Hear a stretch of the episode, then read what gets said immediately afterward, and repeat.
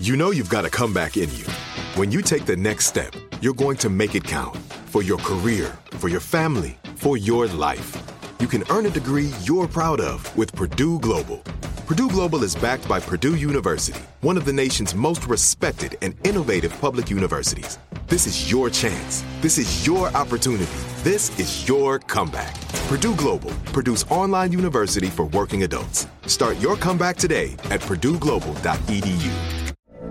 From BBC Radio 4, Britain's biggest paranormal podcast is going on a road trip. I thought in that moment, oh my God, we've summoned something from this board. This is Uncanny USA. He says, Somebody's in the house, and I screamed. Listen to Uncanny USA wherever you get your BBC podcasts, if you dare.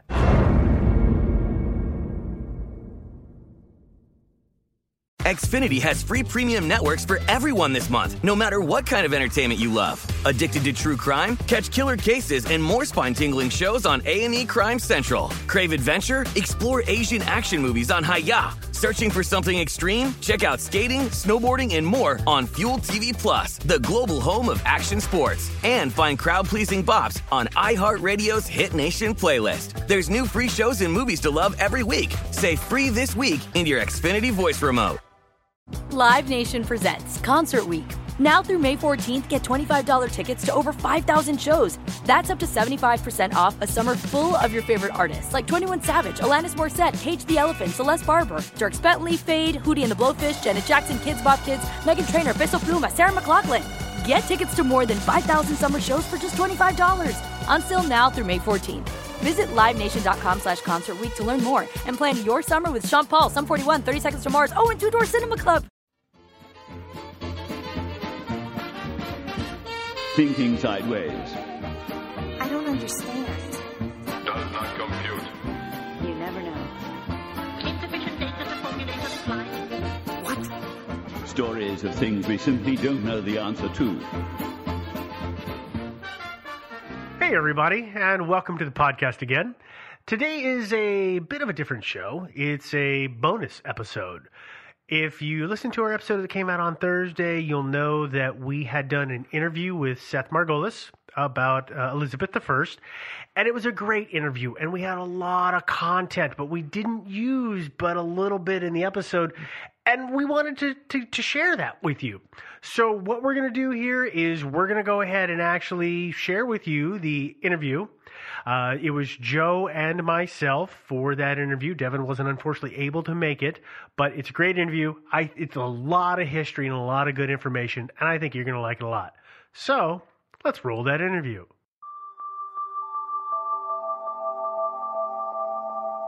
And you've done a lot more research on this really than we have, and so I guess I'd like to know: Do you really think Elizabeth had a child? You know, I don't know. I would suspect not. I tend to be a discounter of conspiracy theories. Yeah. Um, and so, you know, it, it was a really um, intriguing idea for a novel. And there are bits and pieces of her life and the circumstances around it that might lead you to think she had a child. Um, but I, I tend to think she didn't. But, you know, I think it's sort of like, you know, if you think about the Kennedy assassination, again, I'm not a conspiracy theorist in general, so I think Lee Harvey Oswald acted alone.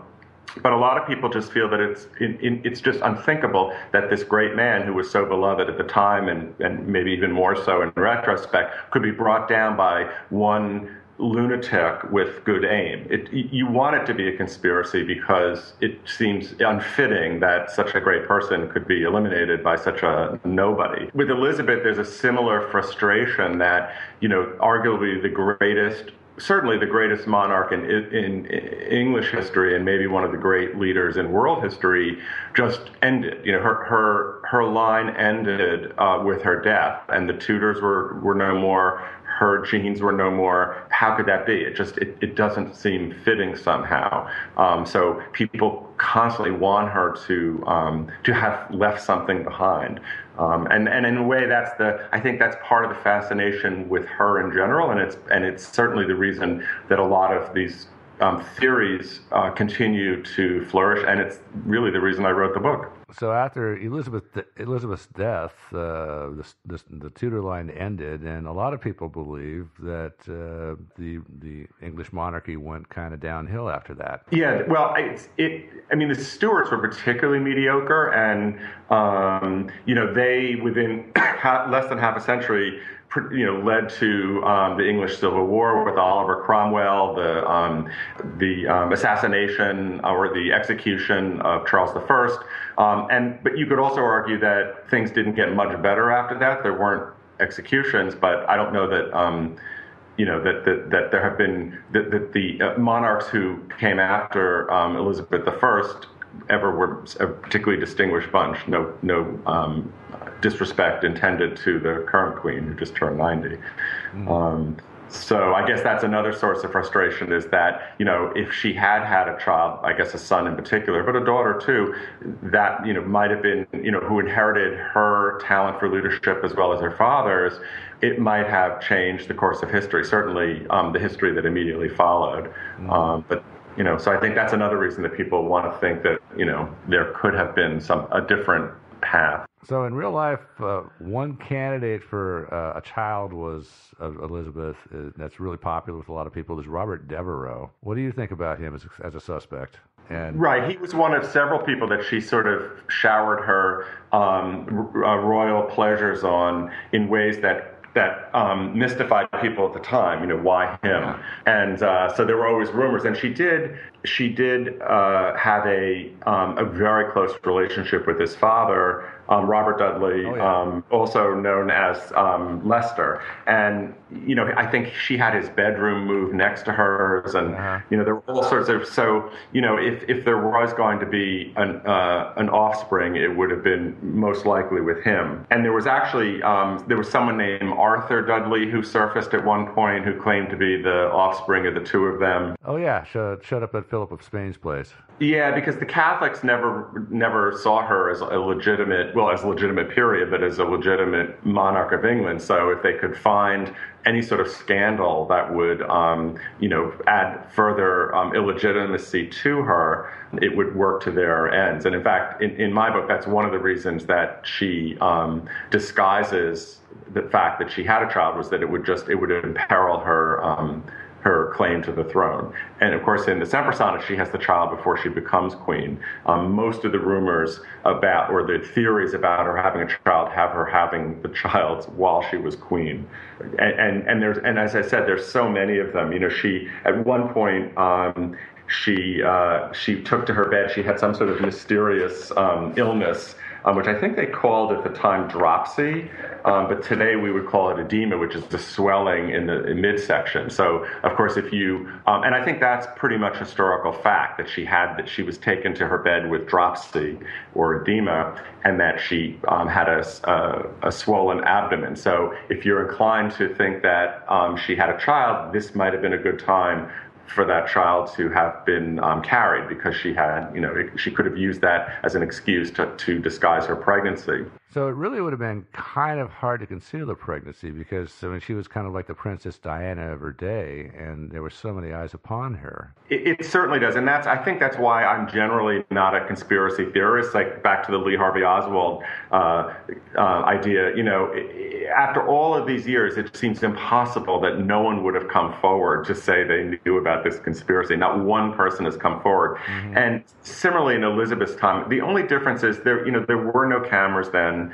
there were no um, recording devices. You know, so it, it, would all have just been people um, sort of writing letters, and um, so it would have been harder. To, it would have been, I think, much easier to disguise than in Princess Diana's day, our day, mm-hmm. Um, oh. and. Any abnormality becomes fodder you know for the, for the for the media over the internet and so on. So I don't. I think I think she could have hidden it. Um, but uh, and the and the and the Elizabethan court was a really, um, uh, to use an old-fashioned word, libidinous place. I mean, there there were. Um, you know, there was lots of intrigue going on. Um, I mean, her own mother had been, Anne Boleyn, had been um, executed for adultery. She was the, um, the, the wife of the king, and many believe that she was in fact adulterous. So, you know, why would the, why would the wife of the queen take those kind of risks if she didn't think there was actually a pretty good chance she could get away with it? Mm-hmm. Um, and some people think she actually had one of her um, lovers was her own brother. Oh, Anne Boleyn? Yeah, which hastened her, her execution. I don't know if she was guilty of adultery, actually, because Henry VIII did have a penchant for just wanting to move on and getting tired of whoever he was with and wanting to find himself a new wife. We could do another podcast on that. You know, was she actually adulterous? But the point is that it wasn't so wildly unbelievable at the time that she might have been because the court was a place of trysts and intrigue and you know, all of which is to say that it's it's conceivable that Elizabeth could have um, disguised her pregnancy um, and disguised her love affair with with Dudley or Leicester. Um, or thought she could have because there was so much going on at the time. It was that kind of court. Uh, you have found a new potential father uh, for a child that Elizabeth might have had named Miles Stafford. So, did Miles really exist? No, sorry. I'm sorry to say. it's okay. It was much. I, I, found it much more interesting to invent him and then dispatch him quickly. You never really hear from him, other than that he had um, this um, rare genetic disorder uh-huh. that passed on the this um, tendency to shivering, as someone calls it in the book, uh-huh. Um, which I thought was an interesting um, sort of way to keep his sort of lineage alive. Was you know not in a particularly positive way. Um, it also made it, you know, when you're writing a thriller, it made it interesting because, you know, when the um, uh, Lee Nicholson, the 21st century heroine of the book, would come across um, various locations um, where the Filer family lived. Mm-hmm. Um, she would fi- see, for instance, two fireplaces in one room and realize, you know, that became an indication that these people who live there had a real obsession with staying warm. Uh-huh. so that's the one thing that my, that I had my fictional father of the um, of the Elizabethan offspring um, uh, pass on to his uh, to his descendants. Yeah. Um, and of course, the name Filer, you know, as you know because you read the book, it's full of wordplay, and the you know the word Filer um, is a, an adaptation of the French word fils for son and er, of course, for Elizabeth Rex. And French was the, the main language spoken at the time, or, or, a version of it, in the Elizabethan court. So it was like, you know, it was interesting or likely that she um, would have had if she had a child, might have given him that name just as a sort of sly reference to who his, his, his at least his mother was. Seth, I, I have a question. So this is going to kind of be a, a break in what we've talked about so far. But how did you how did you go about doing your research for the book? Because there's a lot of content here.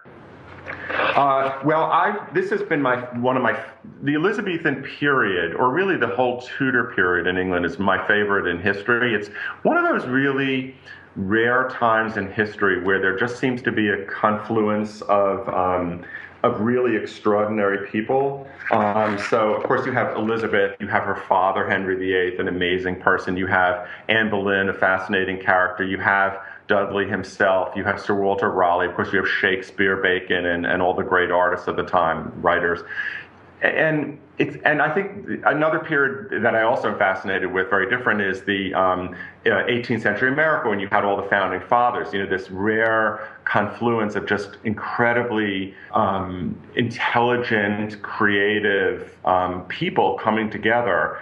Um, and you know, you know, there's always the debate: Did the times make the man? The man makes the time. I don't know the answer to that. It's probably not even worth thinking about too much. But Elizabethan England or Tudor England was one of those periods. It's always been one of my favorites. So I'm fairly knowledgeable about it, uh, you know, even before I started writing this book.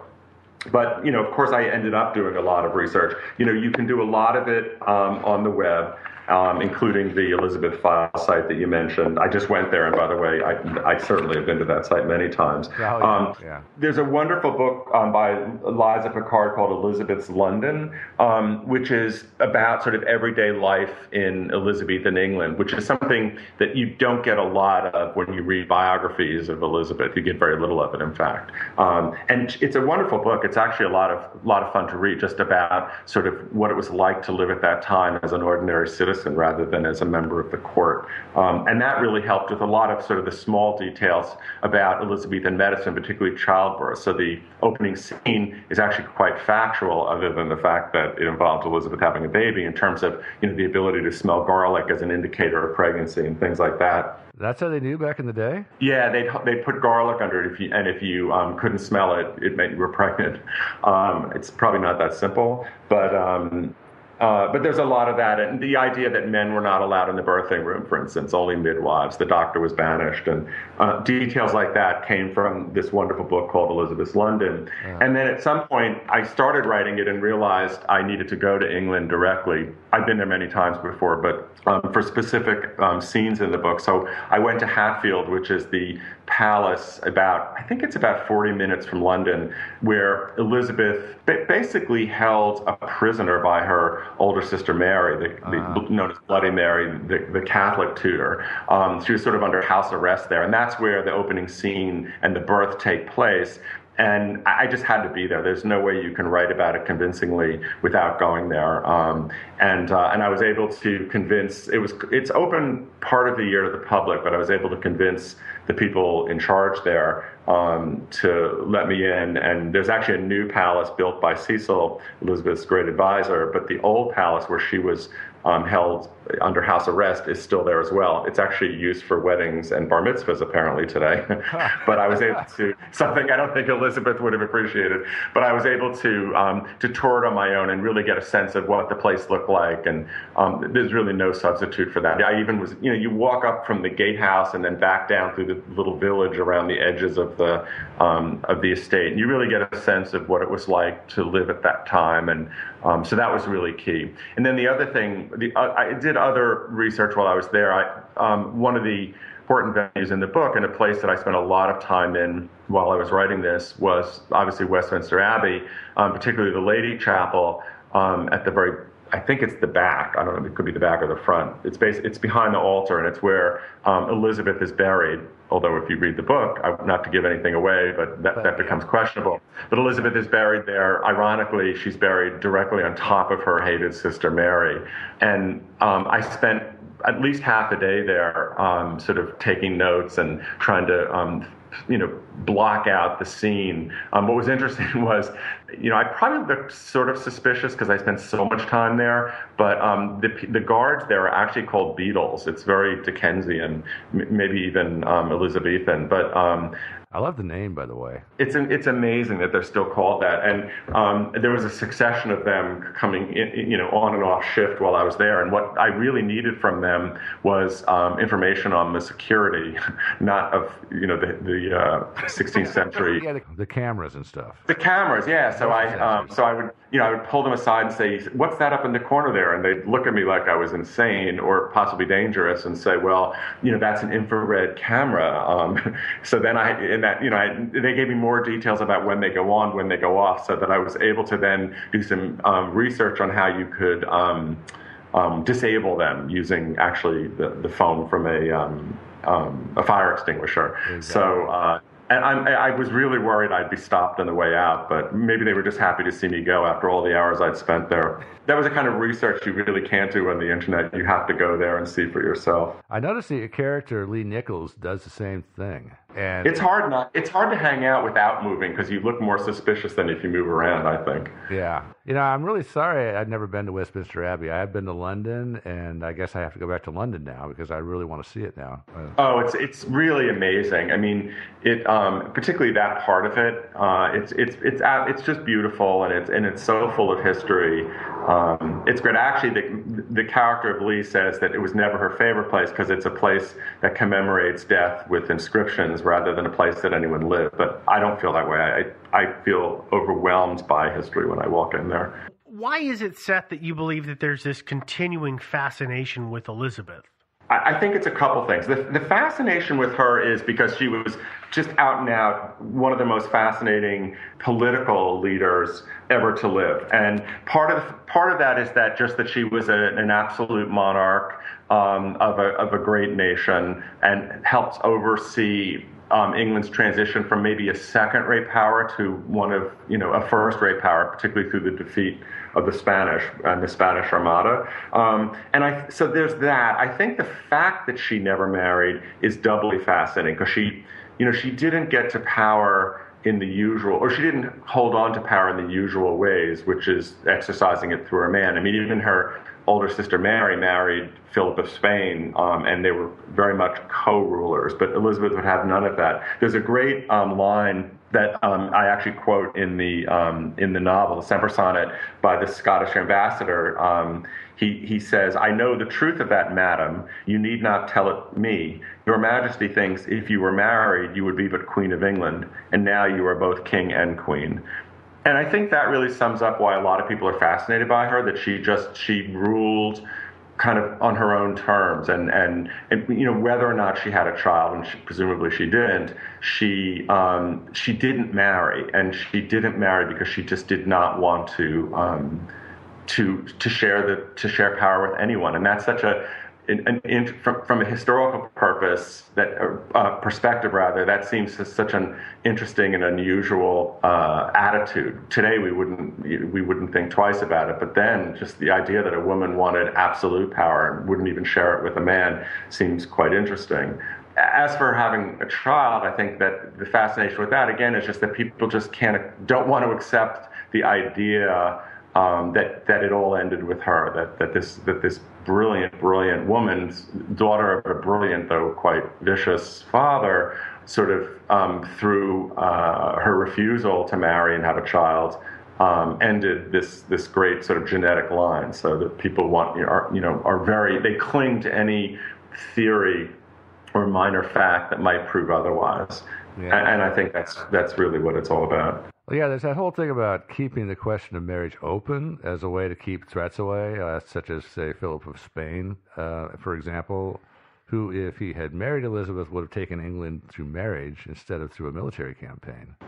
Right, and she also held on to an important bargaining chip. So, I mean, as, for as long as she wasn't married, she could use her marriage as a carrot to, you know, attract potential foreign suitors, and she did that all the time. She, that she was forever negotiating marriage, you know, sending her ambassadors out to negotiate marriage contracts that never amounted to anything. But it, as you say, it held off war, but also enabled her to be in a good bargaining position. You know, not to get political on this, but maybe it shows why her life still resonates so deeply with people. I was the other night I was watching some news show about um, uh, Ted Cruz picking Carly Fiorina as his running mate. And people said, you know, it's obvious why he did it, but some bright pundit said, you know, he's given up an important bargaining chip.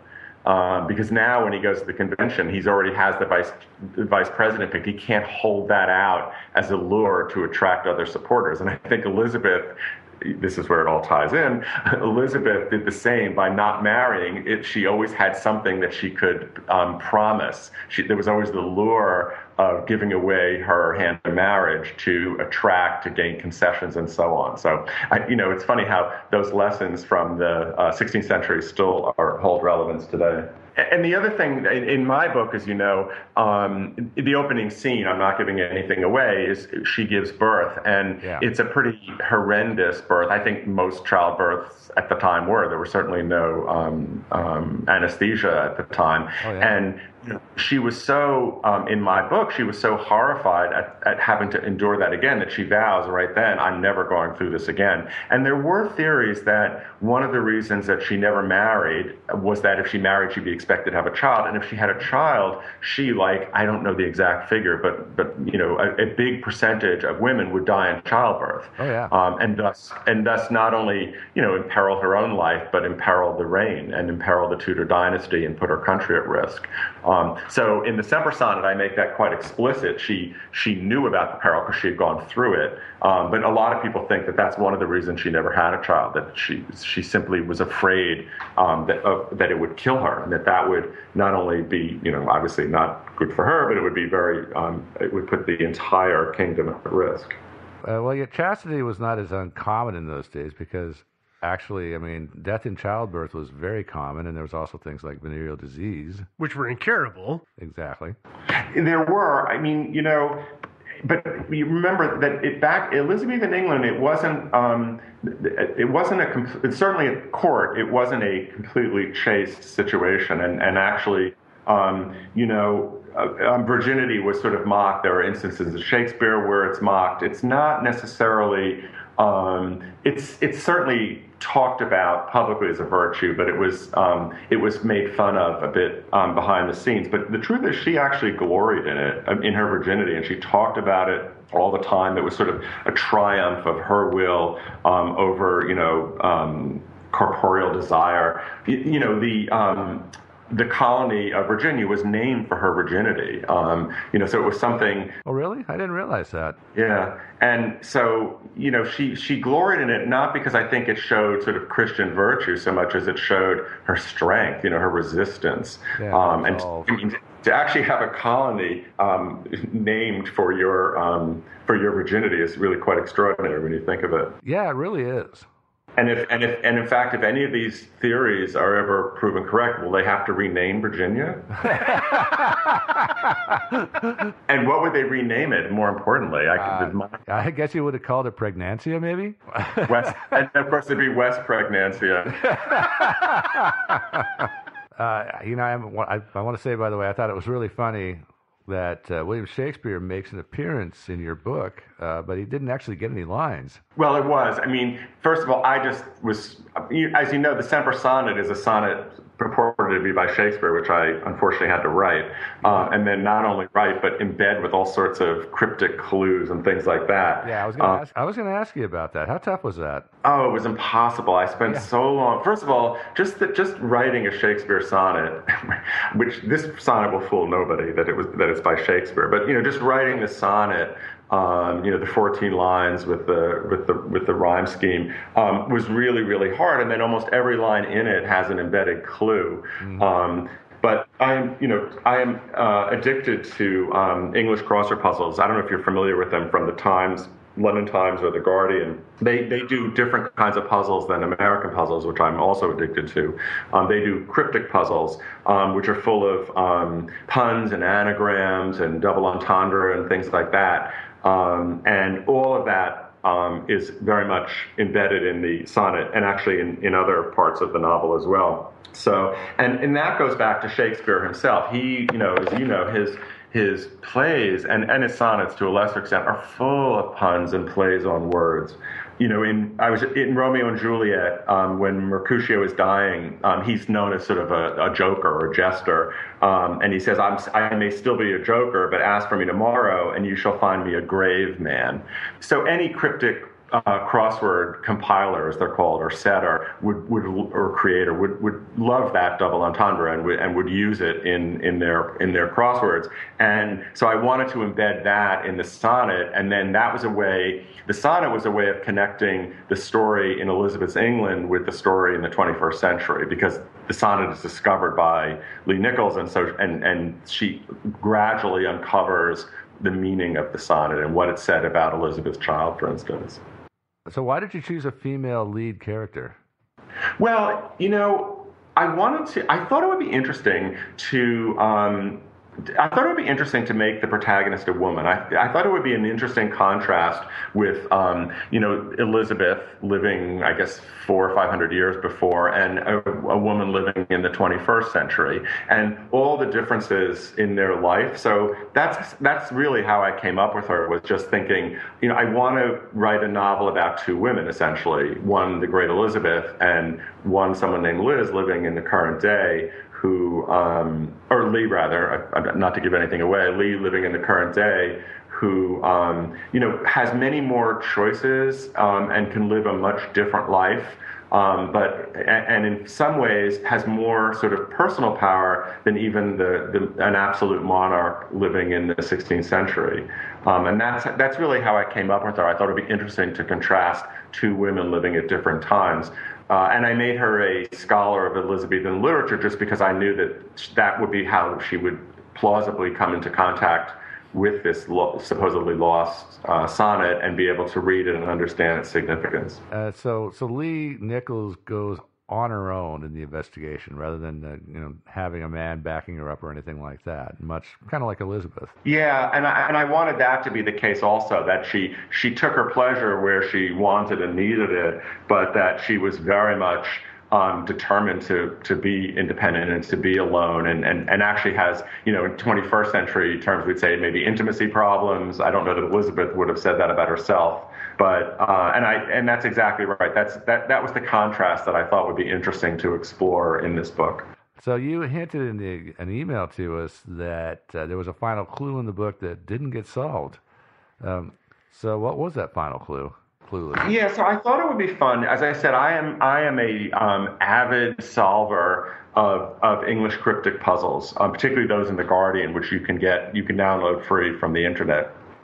And I'm hoping that the book will connect with people um, here and in England and everywhere who do these puzzles because it's they are a bit of an obsession. Um, and the clues that are within the sonnet are all the kinds of clues that someone who solves English cryptic puzzles would immediately see as clues and would work at um, and probably be able to solve. So when in one of the very last scenes, I'm going to try not to give anything away about the, the novel, but in one of the very last scenes of the Semper Sonnet, uh, just before Lee um, tosses, I don't even want to say, before she um, disposes of a certain important element in the book, let's say, Yeah. um, she writes on a, she writes on a piece of paper. I'll just read it. It's only four short lines. She writes on a piece of paper, "Here, Queen, for word I bring from distant time and place, the augur clasps the common man in firm embrace. Honi soit qui mal you friend of gold are made in France." So Oniswaki soit qui mal y pense is the emblem of the. I think it's the royal how, uh, order of the Garter, but it's actually the motto of the um, of the English royal family. Interestingly, it's in France, but it means shame on you who think bad of it. Oniswaki soit qui mal y pense. So I embedded that. But anyone who does cryptic crosswords of the type that run in the Guardian and the Times would be able to hear read those four lines and instantly know that those are um, cryptic clues that have a very specific solution. So I, I have it in there. She tosses it into the sea, uh, the character Lee, but um, and and and doesn't tell the reader what those lines mean. But I'm hoping that there are readers of the novel um, who see it as a um, an embedded clue and are able to solve it. And I'm hoping actually to connect with them maybe through Twitter or Facebook or somehow because it, it intrigues me and I'm curious how many people will will recognize that for what it is. Like that, that'd be really interesting to see. Uh, you know, if people do solve it, uh, and you know who shows up to solve it, and uh, it'd be cool to see how many people respond. And uh, I'd like to ask you, by the way, is there going to be a sequel uh, to your book where the uh, problem that's kind of at the heart of the Semper Sonnet will sort of come back again? Well, so I, I, I may write a sequel. I've sort of fleshed that in my mind a little bit. Um, it won't involve Semper per se. It will involve Lee and the secret that we know about her um, from the end of the book. Um, and it will also involve her sort of a, a bridge between the 21st century and the character of Lee and Elizabethan England. So it will have that. It won't be Semper again, though. So I, ha- I have sort of sketched that out um, a little bit on paper, mostly in my mind, because I like her as a character and I like what we know about her at the end. I think it's sort of interesting. Uh-huh. Um, so uh, it would be, I think it would be fun for me to, to try to keep her alive. So I'll see how, you know, if readers connect with her as a character. Um, and if I do, then I will definitely, um, I will solve the, the clue um, for, for all those who didn't solve it on their own. Well, hey, Seth, it's it's been fun talking to you, but I'm- Indeed. yeah, but it's uh, it's uh, probably uh, you're probably out of time, and so uh, is there anything else before we wrap up the interview that you'd like to tell us? Um, well, not really. I mean, the one thing that I think is interesting um, and that might be relevant to this podcast is that one of the theories you probably come across it in your research that uh, that is not explored in the Semper Sonnet, but is is something I've been aware of and and sort of in some ways ties it all together is that you know one of the other theories about Elizabeth is that she actually was you know had had a child with the Earl of Oxford. So of course you know there's all these theories that Elizabeth had a um, a bastard child, but there's also even more theories that Shakespeare didn't write his own plays, and there's you know all sorts of um, theories advanced for who that could be. And one of them is Edward de Vere, the Earl of Oxford, who was in fact a writer on his own. And so, you know, the thought is that he was the true author of, of the works of Shakespeare. Oh, yeah. And so there are theories that actually Elizabeth had an affair with him and that, and, and, and that their child um, was someone named, was the Earl of Southampton, who um, figures prominently um, in some of these in these theories. I think the sonnets are are um, are dedicated to him. So in in a weird way, the conspiracy theories about Elizabeth about Elizabeth having a child and Shakespeare not writing his own books are conjoined with this theory that she might have been um, actually had an affair with um, the Earl of Oxford, Edward de Vere, um, who was the true um, the true Shakespeare. There were also theories that their son was the true Shakespeare, Yeah, exactly. uh, and that Francis Bacon was, and that she might have had an affair with him, or that he in fact was the son of hers. So it all gets very very tangled. Oh, um, all the theories. It, it's also, you know, just as we, it seems frustrating that a great person like Elizabeth, you know, couldn't pass on her greatness to another generation and generations after that. There's also a frustration that, you know, the greatest writer of the English language, perhaps any language, um, was this obscure um, actor, playwright who we don't know much about. It would be so much more satisfying to think that he was one of these larger than life characters like the Earl of Oxford or Francis Bacon. Um, and so from that frustration, I think, is born um, all of these conspiracy theories.